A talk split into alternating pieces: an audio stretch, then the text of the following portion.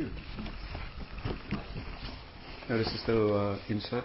I, I, I glanced at it. Yeah. It, uh, oh, what is it? It mentions our friend. Uh, probably don't have it. Yeah. Yes.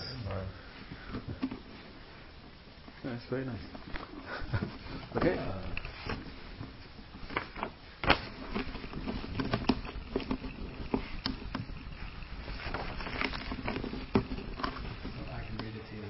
You'll have to. Glasses are.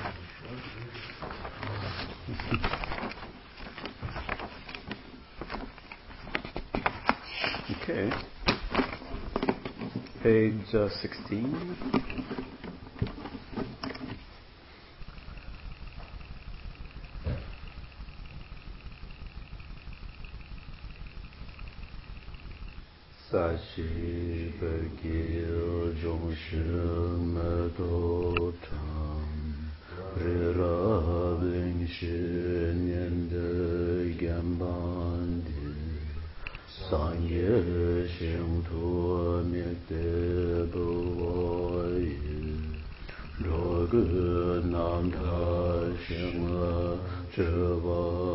Show एदं गुरुरत्नमन्दलं निर्याधायामि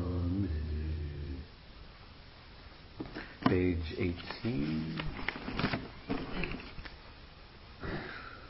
Sangye Chedan Tsogye Chonam La Shanchu Badu Damne Kyamsu Shi Dagi chönye gebe sanam ki Jola benjir sangye juhar shu Sangye chidang zogye chonam lan Chanju badu dani gyabzu chi dāgī chūnyā gībē sūnām kī jōlā bēnchūr sāngyē drupā shū sāngyē chūdāṁ sūgī chōnām lā chāchū bādū dāni gyab chī dāgī shūnyā gībī sānāṁ kī dōlā bēnshir sāngī dhūpār shū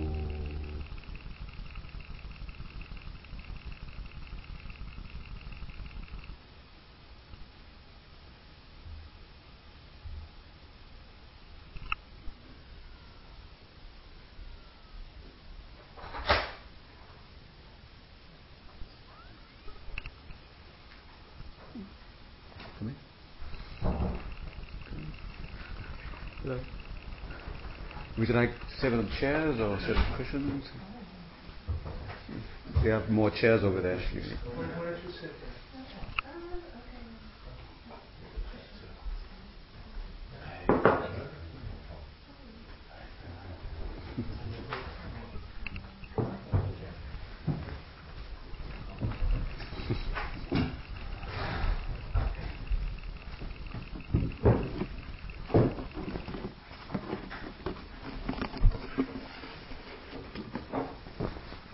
Okay, so now I wrote it down. so you can, so I can, as I explained, I can see it, so I can try not to confuse you. But in writing it down, I had to go back and forth, so I can't give this to you. It will confuse you. All right. Uh, so we are now uh, describing. Uh, uh, where do beings live? Where do beings exist as far as uh, Buddhism is concerned? You can divide that into mainly two, two types of existences. One existence, you, you, you come up with that term a lot, the Sanskrit term samsara. That's what is called the wheel, of, the wheel of life. That's cyclic existence. That's one way beings exist. And this is the where we are right now. Okay? The, the, the cycle of life, cyclic existence, the wheel, samsara. But you can't really, it's not really a place like uh, go, going from New York to New Jersey and there are different places. They're not places like that. But you can't really say there's another place because we experience places where we are. Right? We experience something called, we call a place. We experience something we call a place in terms of where we, when you, when you think of where someone is, you think of a place. The person is in a place. But place, the, the, the experience of a place is not what defines what samsara. Samsara is not necessarily a place. Okay? The main thing that uh, defines samsara, where we are, is this, how we are existing. We are existing where we have either some form of dissatisfaction, some form of this, uh, uh, uh, for lack of a better term, some form, some form of suffering. Okay, and like uh, what's his name? I forget his name, but Janet's father last time said, you know, he doesn't suffer, right? Because when we use the word, the term suffering, we think of like extreme pain. But that's not what the term suffering means. It doesn't necessarily mean extreme pain. Any kind of dissatisfaction, any kind of uh, annoyance is, is, is that's what uh, falls under the term suffering within Buddhism. So suffering in Buddhism is any kind of dissatisfaction, no matter what kind, of, no matter what level it is, whether it is in the intense dissatisfaction where you're, you know, have, you have your hand being burned or something, or whether it is the dissatisfaction of uh, I just don't like that color. Okay, it doesn't agree with, doesn't agree with, that doesn't make me feel good. Okay, even that kind of dissatisfaction falls under the term in Buddhism of suffering. Okay, and you can only experience this satisfaction in the, what in the in the in the type of existence called samsara. Okay, so that's one way of existing. The other way of existing, where everyone would love to exist, and that's is uh, called uh, that's freedom, nirvana. Okay. So you have nirvana and you have samsara. These are the two ways that beings exist. This is if you look for beings, that's where you will find them. There is no third place where you can find beings. Okay? Either they're in nirvana or they're in samsara. Now, now we are trying to describe the different kinds of beings you will find in samsara. Right? There are six different types of beings that you find in samsara. And these six, these six types of beings, they live in, on different planes. And Buddhism define, uh, uh, divides the planes into three types. And the name that gives the different planes might confuse us. Like, for example, desire plane, right? The word, it, it, it, seems uh, uh it, it, might uh, misdirect you as to exactly what they mean by a desire plane. Okay, so there is just for the name of it, right? There's a desire plane. There's above that, there's the form plane, and above that there's the formless plane. And the reason for wanting to know that is specifically uh, is, uh, is in relationship to nirvana, where everybody wants to be, where there is no experience of dissatisfaction whatsoever. So in that plane, in that in that form of existence, where there is no suffering whatsoever, not from the the, the, not even the slightest form of suffering exists in nirvana. And that's where all beings want to go to. Okay? And the reason for wanting to know what are the different uh, types of beings in samsara, because there are some types of existence in samsara where people might think they are in nirvana and they are not. Okay? So, among the six, six types of beings who dwell in, in uh, samsara, uh, uh, we've gone over, there are three of them that are very, uh, where, the, where the suffering is intense. Okay? The more intense the suffering, uh, uh, sort of denotes exactly, sort of tells you where you are. Okay? So you have a group of beings who sort of share the same sort of intensity of suffering. So that's one type of being. You have another type of being whose experience of suffering is not as intense as those. So that makes another type of suffering, another type of being. And then it depends also on the, the type of pleasure that they're able to experience. So the ones who experience the least amount of, of, of, of uh, pleasure and the most amount, the most intense kind of uh, suffering, that's this, this is called the lowest way of existing. That's the lowest type of being. And they're the one who we call hellish, because it's like a hellish, hell kind of being.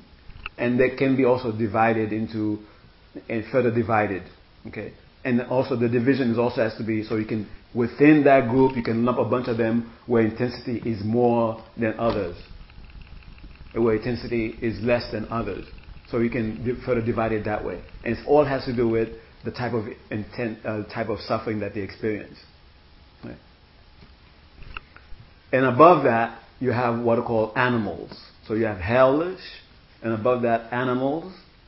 And above animals, you have what, what, what they call hungry ghosts or craving spirits. Okay. Now, definitely, no one is going to think any of those as being some sort of nirvana. But there are there, there were this uh, group of people in India who thought that if you behave like an animal, that will take you to nirvana. Now, behaving like an animal doesn't mean like you know going around and uh, the, the way we the way we use the term behaving like an animal, but more like a I mean really copying the the the the behavior of a dog, for example like they walk on all fours. So the yogis will go, these kind of yogis will go around walking on all fours. And, and uh, drinking uh, the, way, the way an animal eats, the way an animal drinks, so those kind of behavior. They believe that if they're able to mimic a dog perfectly, somehow that will make them born into, in, in, into uh, it will, uh, they will escape suffering altogether. I don't know who started that. and I don't know what was got into those minds of people who actually believed that guy, but it was an actual movement. And some people actually believe that, wow, those are those yogis are, are incredible, are incredibly gifted. okay? Look at that. Look how close they mimic the door, that one. Wow, that one I can't really tell. If it wasn't for, if, if, if I didn't see him, I wouldn't believe that it wasn't a, a, a dog or something like that. Okay? And some people actually uh, admired them because they really, because it came to be known that these were spiritually, uh, spiritual beings who were highly developed. Okay. And of course, there were a lot of people with common sense who didn't believe that such a thing could uh, actually work. That if you behave like a dog, you will, you will end up in heaven. Okay. You end up maybe looking like a dog, but it wouldn't necessarily make you be born into, uh, take you out of suffering. So there were those kinds of people who actually took those kinds of, uh, of uh, hellish, animal hungry ghosts as a way of escaping, reaching nirvana, reaching dissatisfaction altogether. And that's one kind. And there were another kind who believed that, well, if I have the potential if there's any potential for me to experience intense suffering in a future life, in a future existence, if, if I can exhaust those potentials now, I will not be reborn like that. And these are the ones who, who, who became known as, uh, we call them uh, ascetics? Yeah. Ascetics, right? Just the term ascetics, yeah. Like what they would do is, it's like within the, uh, I guess only within the Catholic faith. No, not really because there are non-Catholics who do that. well, and when I explain it, maybe those of you know will explain. Like you, if you beat yourself up, what's called that? Uh, flagellation. Flagellation, right? So it's like I have sinned. I have the potential to be reborn in hell. If I can get rid of that suffering pain now, I will not be reborn in hell. So how do I get rid of that pain? I go through it. I beat myself up.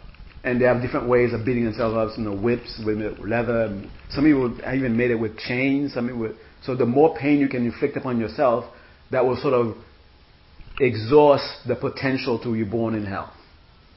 So it wasn't, it wasn't just something that the Catholics came up with. Okay? Also, there were people, there were groups of people in India in, uh, who came up with that idea. So they would if, literally, uh, deliberately inflict pain upon themselves because they think that by going through this pain now, they will avoid having to be reborn in a hellish uh, existence in the future. Okay, so they would they would uh, you know walk around with one hand in the in the air for 20 years, and let the uh, what, what's that thing atrophy? Is that what we call? Until the hand really like got stuck in that position, and and nails would grow and wildly until the nail actually some of them make a fist and then let the nails go go through the uh, the skin to the uh, uh, right. Really? Yeah, and there are those who would have one leg up, and it, I mean they would keep the leg up forever. They would have different contraptions of holding the leg up. They would uh, uh, tie it to themselves until that leg become stuck in that posture. Some of them walked on nails for, the, for, for, for, for, for the duration of their lives. So, and they, and they were experiencing pain. It wasn't really so much so that they would master the body. I mean, they would, some of them literally, uh, uh, you would say master the body in a sense of being able to withstand, w- w- endure pain. But the main purpose of it was, if I go through this pain now, the potentials that would lead me to, an, to a hellish existence would be exhausted. Okay. And I think now there are, I'm not sure if, if it falls in the same category, but you hear there, there are people in South America, some countries in South America where they they actually go to the to the cross. the cross. They put themselves on the cross and they nail actually literally nail themselves on the cross. And uh, I'm not sure if it's the same kind of thing like uh, getting rid of sin. I'm not sure if it's the same thing or if it, if it's uh, I'm not sure what the explanation is, but they go through that pain. I mean, literally go through the pain, what you might call a hellish kind of pain, and they bring upon themselves, thinking that it will bring about some sort of heavenly reward. Okay, right? So there are these kinds of experiences. There are these kinds of uh, ways of existing, and and there are actual human beings who inflict upon themselves these kinds of suffering, thinking that it will bring them some sort of heavenly reward right? And uh, those are, uh, uh, for the most part, a lot of people uh, think that to be a wrong path, right? Okay, now now you have the human. You have the human above the above that. You have those three above that. The fourth type of being uh, the, uh, are us human beings, and the human beings are right in the middle they're in the middle in the sense that within the human being experience, you can, you can have intense suffering, and also you can have intense, intense joy. And, and because of this condition of being a human, it is easy for us to sort of imagine a heavenly, a heavenly existence, and we can also sort of imagine a hellish existence. And because of that, we can say, okay, what are the actions that can lead to a hellish existence and what kind of actions that can lead to a heavenly existence. And we try to walk that path, avoiding a hellish future and, uh, and trying to get to a heavenly, uh, uh, uh, uh, uh trying to get to a heavenly future rather than a he- hellish future, right? And this is where, of course, we have all the different philosophies, all different religion I mean, that's all they're trying to do. Even science, in a way, is trying to do that. Right? By un- properly understanding things, we can avoid things that are unwanted, and by uh, implementing certain things, we can sort of get where we things are that are more pleasant. Right? If we understand how to get to the moon, uh, by getting to the moon, we know, we get the pleasure of knowing we got to the moon. okay get, get tang, tang, remember? Tang? Yeah, the, the orange concentrate powder that, that was invented for astronauts. Oh. marketed. okay. So all those different things, different uh, institutions, even uh, uh, organizations, even uh, uh, uh, schools of thought, they all really basically have this in mind: how to avoid paying something that you don't want in the future, how to attract in the future what you want. Okay? And, uh, and within that, there are those who look into the different ways. Okay? Now, w- within Buddhism, uh, and also we could say just w- within India, uh, uh, the, the, different kinds of other kinds of beings come into come into being. Uh, you can say all types of religion considers there's a type of being which is higher than human beings. In, uh, in the West, we call them angels, and we understand that there are different kinds of angels. Uh, uh, uh I'm trying to remember any division of them. Uh, the powers, the seraphims, the cherubims, uh, the archangels, uh, uh, guardian angels, and so we so we have the understanding that there are beings who are not human beings, who are higher than beings. I mean, higher than human beings, and we still consider that within that there is a, a division among them, depending on their power, depending on their abilities, right? So in the same way, it's not just we in the West had this idea. Everybody has this idea somewhere on, on the planet. Within Buddhism, those beings which are higher than human beings uh, they're the ones that are called they are called gods. Okay, For, or we can even we can actually we can if we want to we can say angels if we want to just to because now the term God in the West has has a complete ever since uh, monotheism sort of took over the West. The term God has a very different uh, became to have a very different meaning we no longer have Jupiter and Zeus and Neptune and all those kinds of gods anymore.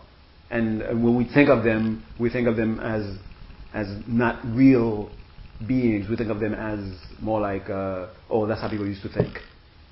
And then for the, for us, they become more like inspiration for different cartoons, inspiration for different movies.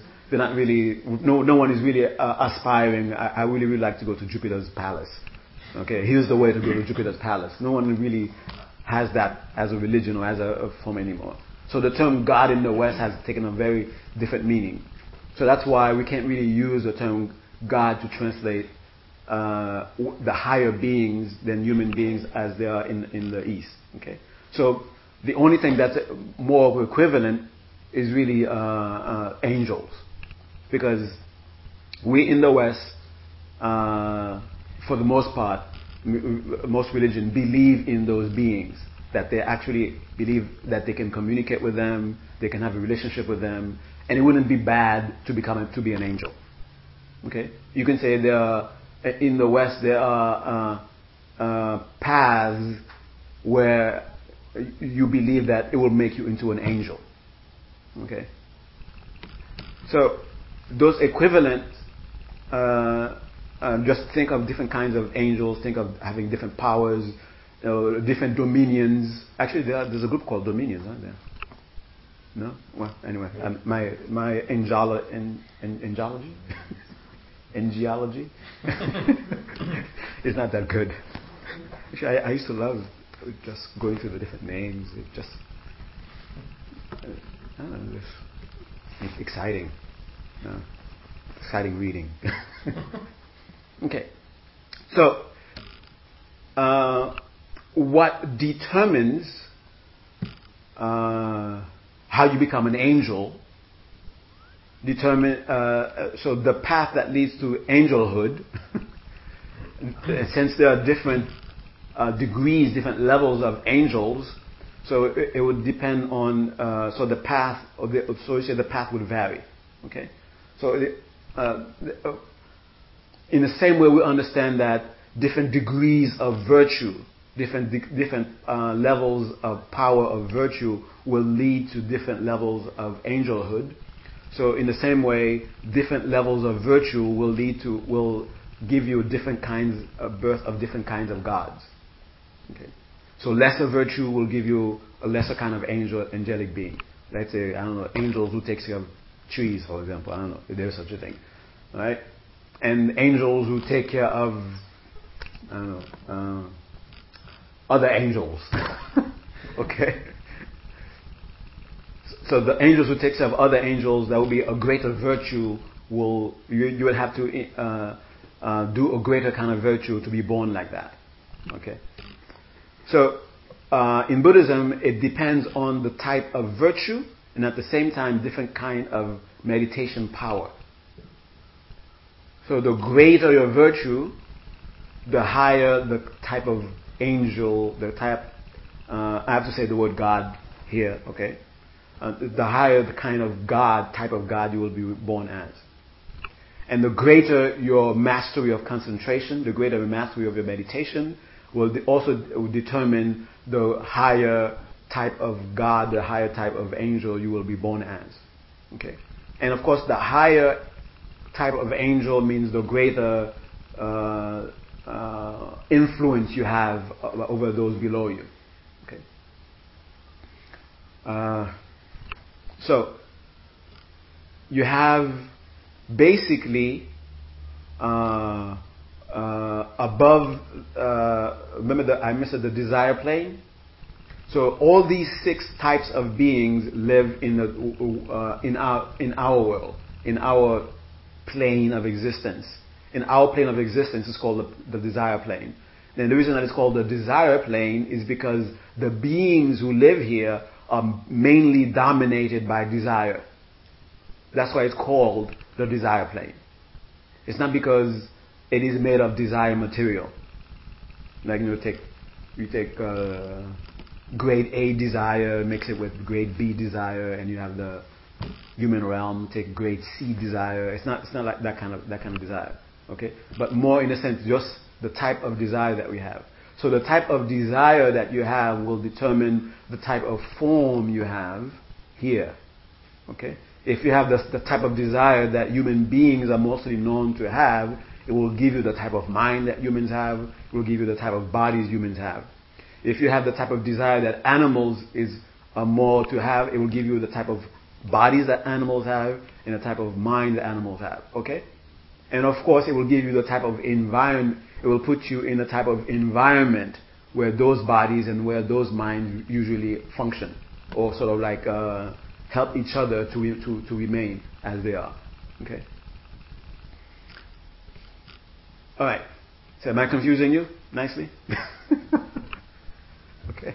So, six types of beings, or the all, you can find all of them in the that is all the way to those who are called angel, angelic or gods are found within the desire plane. Okay, and with and uh, Buddhism divides humans into four types. And like uh, last last uh, Sunday, we tried to find what are the other three types. So far, no one has been able to tell us exactly where we go to find the other three types. Okay, we are one type, and the, our type is called those living where the apple makes the sound jambu. it's just a, it's just a name, okay? I, I, I, mean, I really have to talk with those. I like to sit down and talk with those guys and ask them, why did you come up with those names? I mean, what was going through your mind when you? I mean, uh, zam, zambu. That, that's what. That, that's that's where our, our type is called. Our, our type of humans is called zambu. And why did they use the word zambu?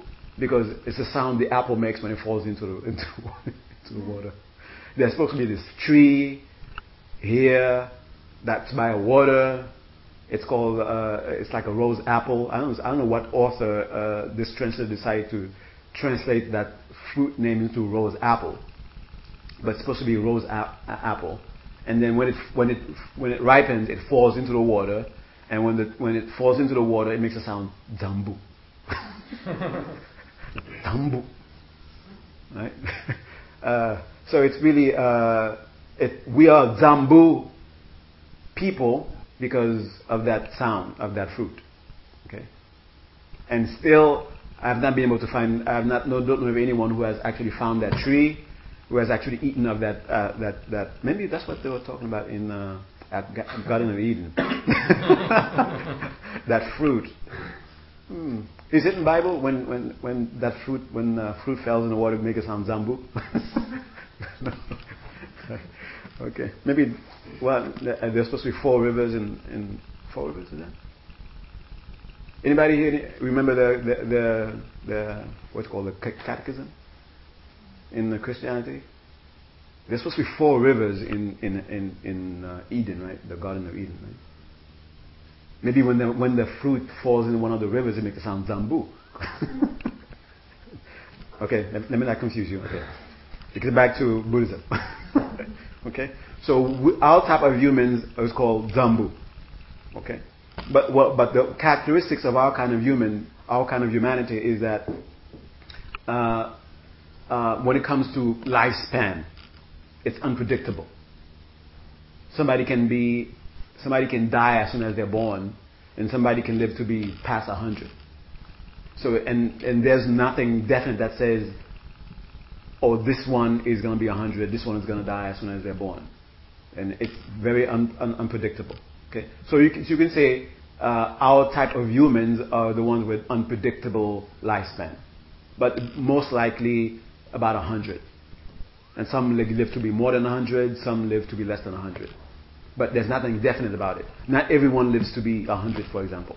No matter what you do, you live to be 100. The other ones, the other types of humans are supposed to be humans that live to be, have definite lifespan. Okay? No matter what they do, they live to be exactly whatever the number they say. Okay?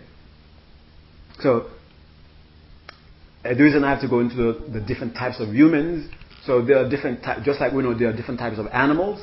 There are animals that live in the ocean, there are animals that live on the land, there are animals that live within the earth, there are animals that fly in the air.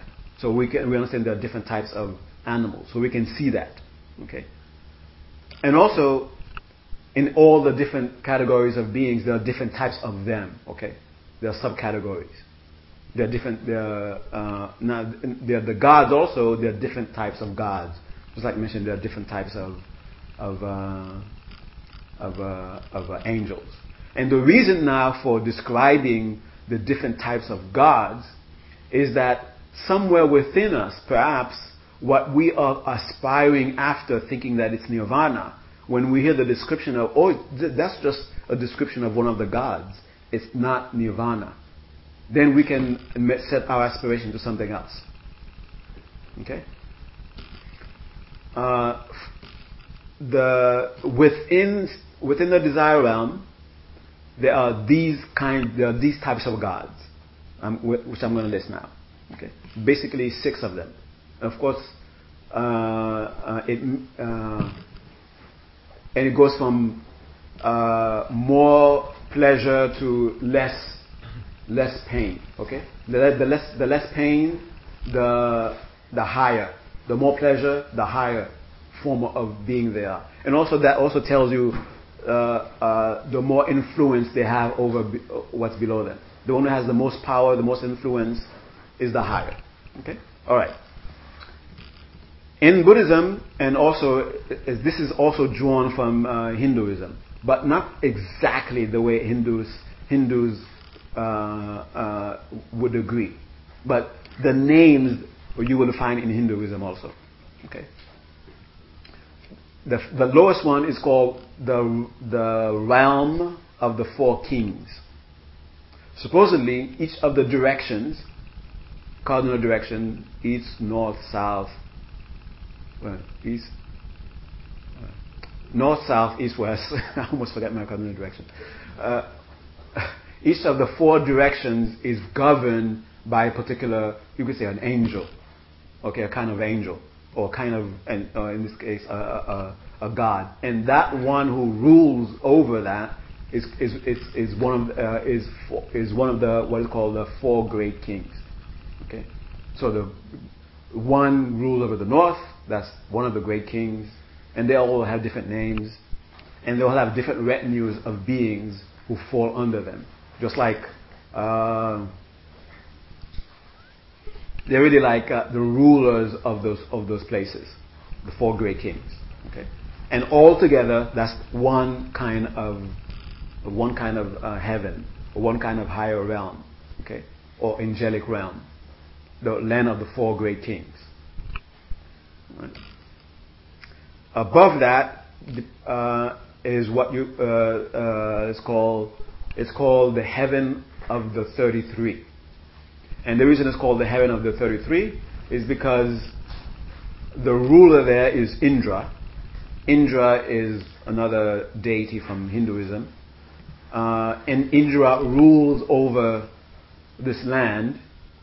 And uh, uh, within Indra's cabinet, there are 33 gods who make up the cabinet. Right? Uh, advisors, assembly. So he rules with the council of 33, 33 other gods.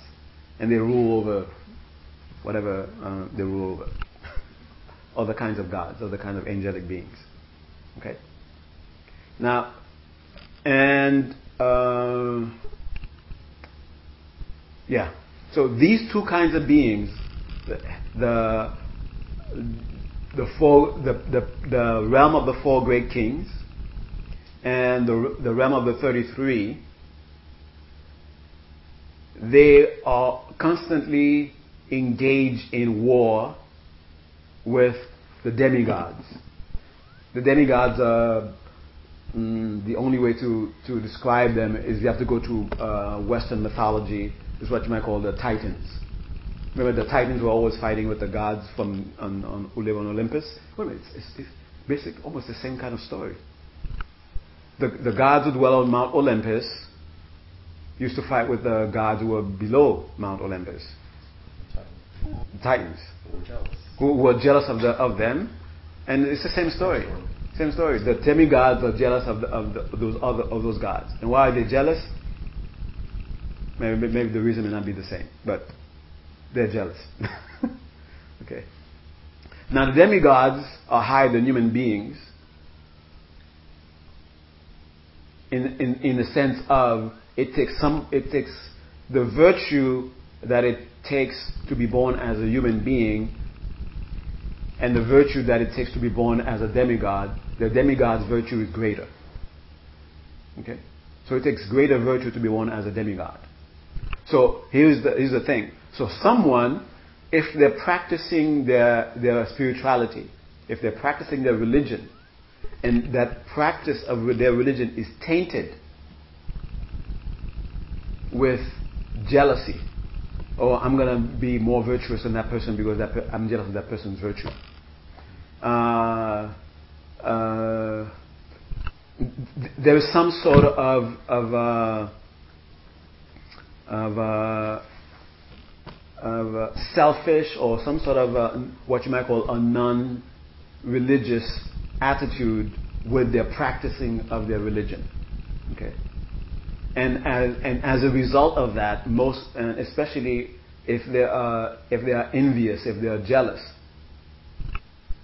and if, and if that's what is motivating seem, their seeming practice of virtue, like someone could be uh, uh, trying to master concentration because they're jealous or they're envious of someone else. They, you know, that like you can imagine, uh, you, uh, someone goes into some sort of a organization and then they're teaching them how to meditate, and then they get one person is jealous of someone else they're always bragging about that person. Oh, that person is so good. That person is such a good meditator. So I'll show them. I'll be a better meditator than that person.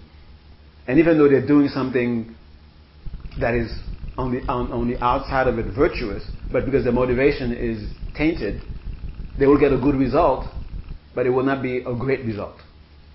So the good result they might get is that instead of being, instead of that meditation taking them completely out of uh, out of uh, uh, samsara, instead of taking them into nirvana, because that that practice is tainted, it will give them a, a, a little, it will give them a, a result that is better than being a human, but it's not nirvana. Okay, for example, being born as a demigod. Okay, even though you have a beautiful body, you have powers, you have a very long life, but your your your you're constantly, you're constantly uh, bothered by intense jealousy. You see others who have better looking bodies than you. You see others who have better long, better life than you. You see others who have better enjoyment than you, even though you have great enjoyment compared to human beings. And you think that you are more deserving for some reason. Okay? And you and you you're, you're bothered by that, and that motivates you continuously. Okay? So that's the demigods. So the those who who who live in the four the what the realm called the four great kings, and those who live with uh, the realm of of uh, 33 or Indra's place, they are always constantly in war with the demigods. The demigods see them and they're jealous of them, and they always have to fight. And of course, all always have to fight is always like us human beings here. Okay? Believe it or not, this country is in war. But it doesn't mean that every citizen is, you know, you know, beating some other citizen. Right? So in the same way, it doesn't mean that every single one of those people, beings who are born in those places have a, a, a fighting some, some other, some are, you know, trying to enjoy themselves and probably have political parties, probably, you know, there's probably some, uh, some sort of, uh, uh, uh protests going on over there. You know, we should get Indra out. In Indra is always leading us to war. Where's our tax money going? okay. Right. Now, above that, it might get uh, a, a, bit uh, more confusing. So there, th- th- we mentioned there's above that there's a there are other gods who do not engage in this war all the time. Okay? Right above that is called, guess what? No war. No war. There's a realm called no war because it's right above, it's right above the uh, the Indras. So the beings there have more vir- arrive there because they have more virtue than Indra, those in Indra, and yet they're not quite out of samsara yet right? So they have more enjoyment. And one of the things that they have there is that uh, not even the concept of war exists there. Like if you were to go over there and say, "Oh, do you believe that Indra is fighting again?" They would not. They would not understand what you're talking about. They would not understand what is fighting, what is conflict. They have no understanding of that. They have no concept of it. Okay. Or you mean they're hugging too much or something? What are you talking about? What's fighting? What's what's that? Okay and you believe that there actually there are those higher than that. Above that, so so you have uh, four great kings, uh, the heaven of the 33 or the 33 councils, and above that you have no combat, no war. It's just that's the name of it, okay? And above that you have what is called uh, Ganden, Tushita. Okay. Tushita you, you have to come to know it because uh, a lot of virtuous beings are born there. In, in no combat in, or in no war in that realm, even though it might be something that we aspire to, right? If you're, if you're so uh, fed up with war, but the way you're fed up with war is in, in, in a conflicted way, where you just uh, you, you, just don't want to have the concept of war going on. You just want to be blind to it. You just don't want to see it. Okay. You might be born in no combat. Okay, in no combat because you're blind yourself to something, to to this kind of suffering. You're still, even though you're still uh, uh, uh, subject to it. Okay. You don't experience it but you may be subject to it. That is, it is within your potential to still be, be reborn there. Okay? So those, because they no longer, they no longer understand conflict, they think that they're in nirvana. And because they think they're in nirvana, they, they, think, well, they don't think that they have to continue to strive further to reach nirvana.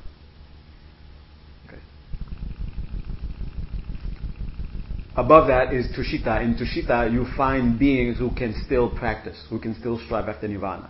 But for the most part, the reason it's called Tushita means joyous. Everybody's there uh, always enjoying themselves. It's, it's because they're higher than the others. You- how do you spell it? Tushita? T U S H I T A. Tushita. And uh, the Tibetan for it is Ganden. Probably you, you will hear it now within the Tibetan Ganden. Okay. Uh, supposedly that's where uh, Je Tsongkhapa is right now. Je Tsongkhapa is in Ganden, and then he's doing his bodhisattva activities from there. Okay. So there are a lot of virtuous beings there, but not everyone there is necessarily virtuous. I mean, striving for, uh, further for nirvana. Two more within still desire realm. We have no ways. Uh, uh, uh, I'll, I'll just give you the name. I cannot explain it further. One is called emanation. You're able to emanate. That's how you enjoy your pleasure. That's how it makes you feel good. You, you emanate yourself.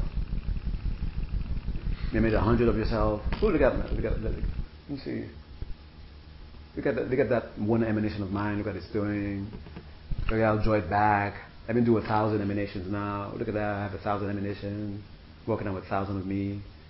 It's, it's like uh, the heaven of cloning. Okay. Would you emanate within that particular heaven only? You could emanate in any of the other heavens, or yeah, you can emanate. You can emanate in uh, anywhere. Yeah, anywhere below you. Right. anywhere uh, within you where you are or below you. And then there's another one up, uh, higher than that. it's called controlling others' emanations.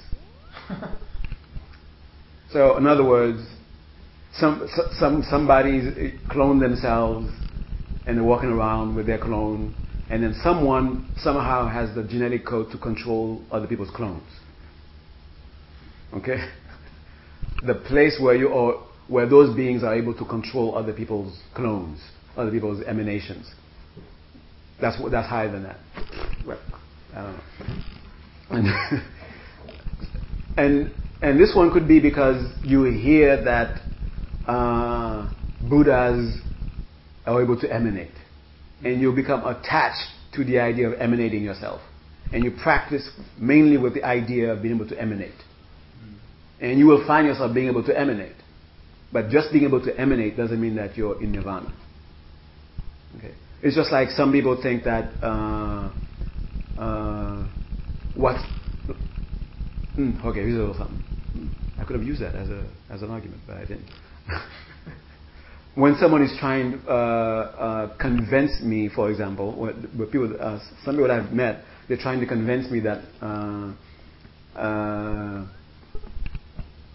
the reason that I, I should join, the, the reason I should join their, church is because uh, uh, the reason that the reason that Jesus must, the reason that you must follow Jesus because Jesus make made miracles.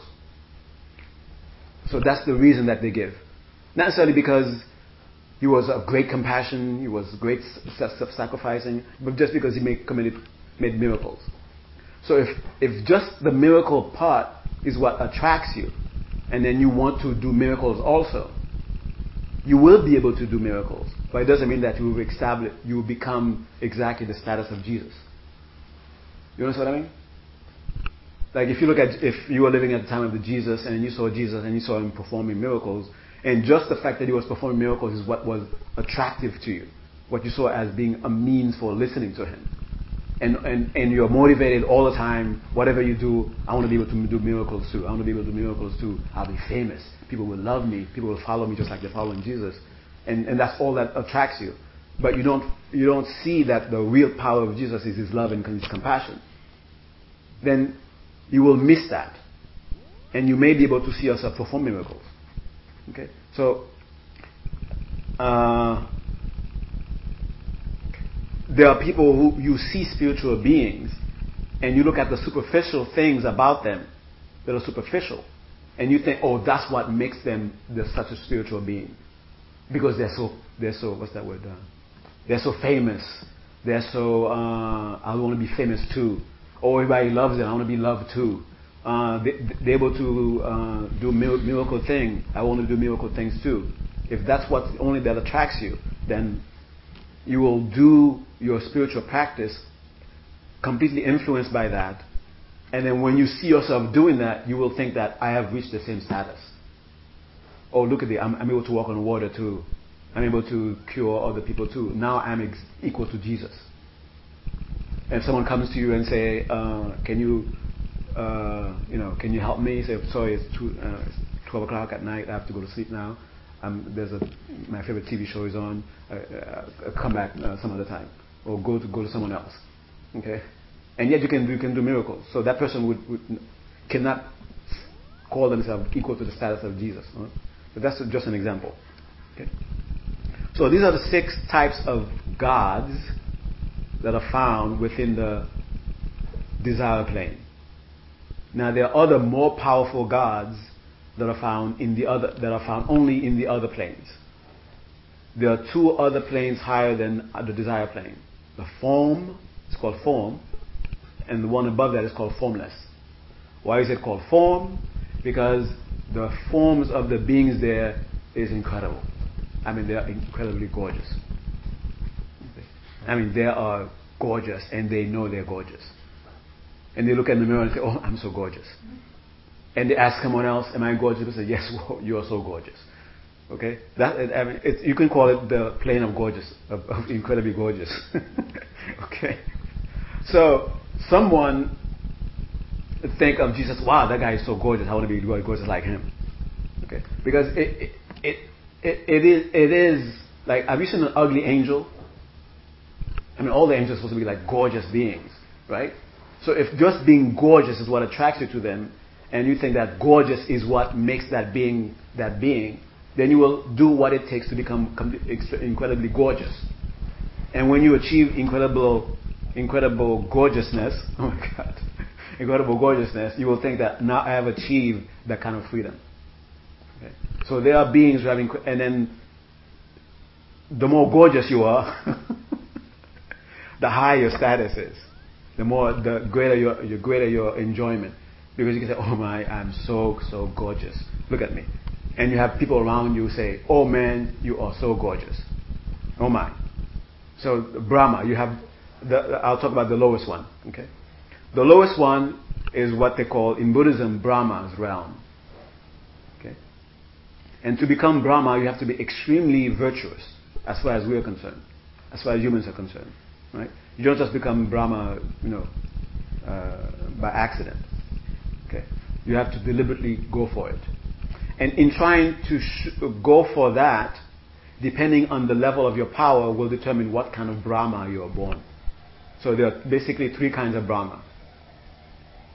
Uh, for lack of a, of, of, a, of, a, of a better word, uh, there's gorgeous Brahma. There's incredibly gorgeous Brahma. There's unbelievably gorgeous Brahma. Unbelievably, gorgeous Brahma is the highest Brahma.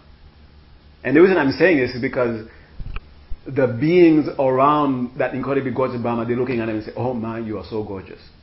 You're so you're I mean, you're incredibly gorgeous." That's what they're doing. That's what they're saying. and those beings who are able to be, have the closest, those who are closest to, to, to Brahma, to be able to tell him that, that's they're, they're, they're higher than those who are not so close. So it's like uh, there are those who only see pictures of, Bra- of, of Brahma. And they say, oh, Brahma is so gorgeous. I wish I could see him directly. But they never get to see him directly. So those are the lowest ones. And they're all gorgeous. They're all always looking at you. Oh, you're gorgeous. I'm gorgeous. Oh, yeah, we're gorgeous. and then there are those who are able to see Brahma directly and tell Brahma face to face, oh, Brahma, you're so gorgeous. Okay. And Brahma is able to be able to have people, uh, uh, beings who tell him, oh, yes, Brahma, among all of us here, you're the gorgeous. You're the most gorgeous. Okay. So those who are able to see Brahma directly and tell Brahma to his face that he's gorgeous, they're higher than the other ones who can only see pictures of Brahma. They cannot see Brahma directly. And of course there's Brahma, who's has everybody in the world saying, Oh Brahma, you're the gorgeous. You're the most gorgeous among, among us. In Buddhism, there are many kinds, there are many Brahmas. So in this world there's one Brahma, in another world there's another Brahma, in another world there's another Brahma, and then they all have their retinue of beings who keep telling them, You are so gorgeous. Okay? And and that's why those realms are called form. Okay? And believe it or not, we'll, we'll continue with the rest of them uh, later. Now, what makes you capable of being born as a Brahma is mastering a particular type of meditation. Once you've mastered this particular type of meditation, then imbue that meditation with love and compassion, then you are born as one of the Brahmas. Okay. And depending on the degree of your mastery of that meditation will determine which which level of in the Brahma realm you were born. Now that's just one of the form realms. What does that mean? Believe it or not, there are beings who are more gorgeous than Brahma.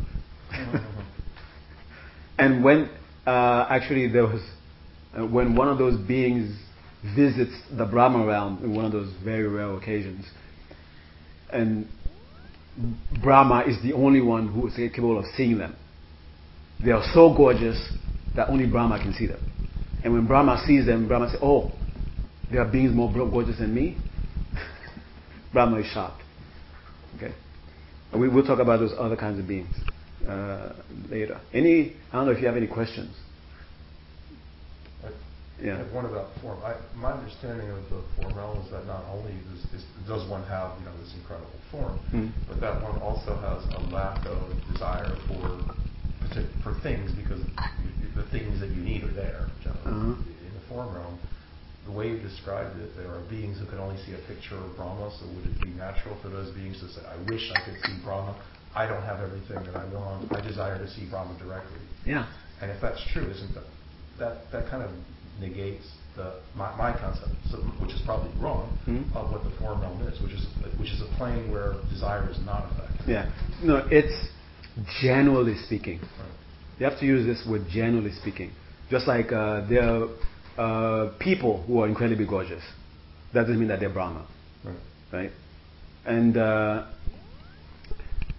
the desire that they're speaking of, because it is because of where the desire is directed and because of its intensity, they will say, oh, we can call that realm desire realm. But it doesn't mean that that's the only place you will find desire. All the way to formless realm, there is desire of some of some to- of some type. All the to the formless realm, there is desire. So there, it depends on the subtlety of the desire. It depends on the on the object that the, the desire is directed towards. So those in the above the what you call the desire plane, the things that we here desire after, they don't desire for it. They have no desire for that. But they have their type of desires.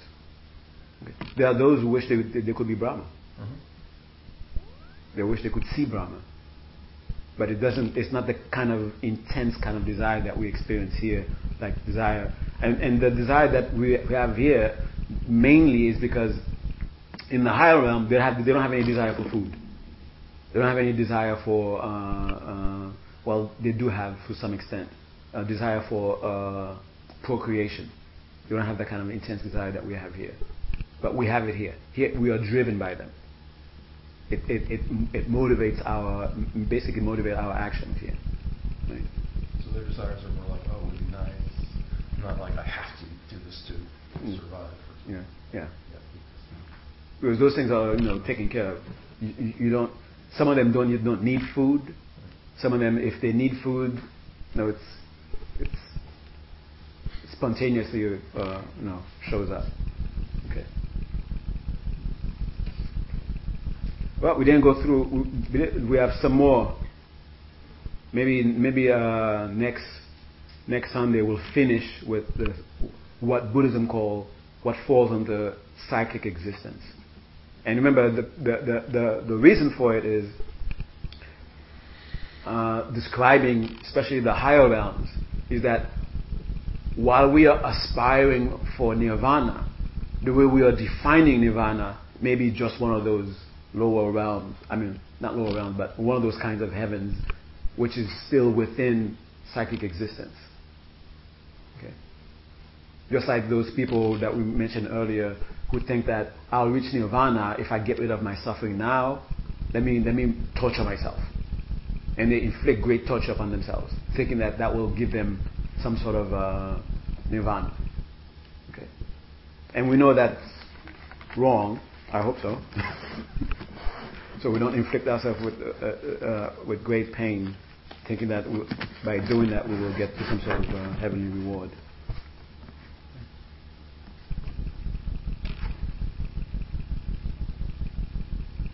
Any other questions?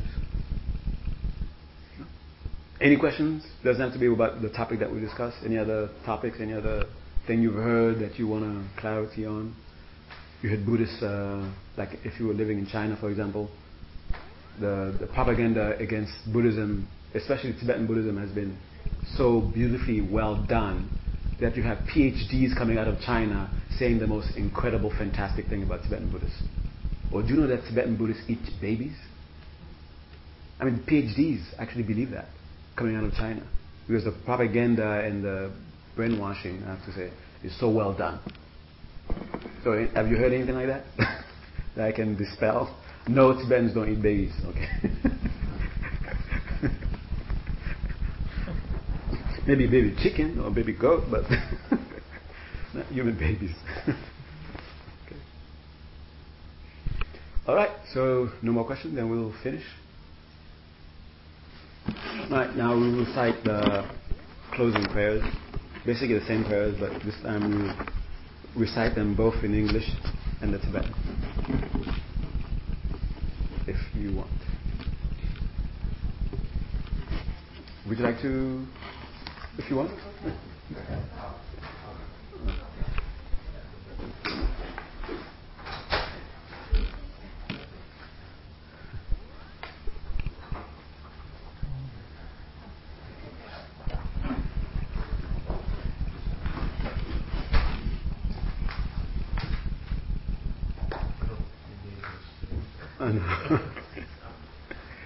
And uh, I guess the the main the main thing I think we have to draw from this is we have to be careful when we are being virtuous, being spiritual. Make sure that these these are not tainted by lesser uh, motivations. Okay. Because we will have a result and it will not be the ideal result that we want. And we might trick ourselves to think that we have achieved the result we want when we have not. I guess that's the main thing to be drawn from that. All right, so let's uh, do page 16. We do 16 and 17. Sashi Begir Joshin Medotam Riraglin Shin Yende Kambandi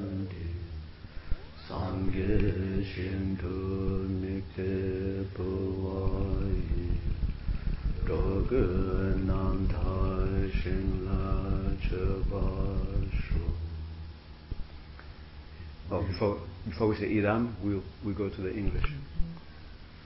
Here is the great earth, wonderful incense and flower strewn, its mountain grown by four continents, sun Buddha field, and offer it to Merrifield. May all beings partake of the supreme pure now idam guru ratnam dalakam yadayami. Page 26.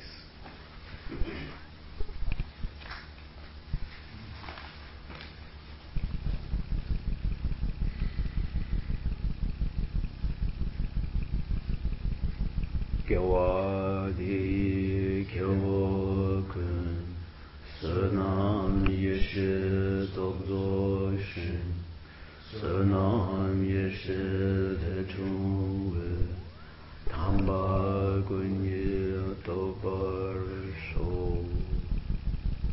the translation? Virtue may all beings the of and wisdom and achieve the two holy bodies that arise from merit and wisdom.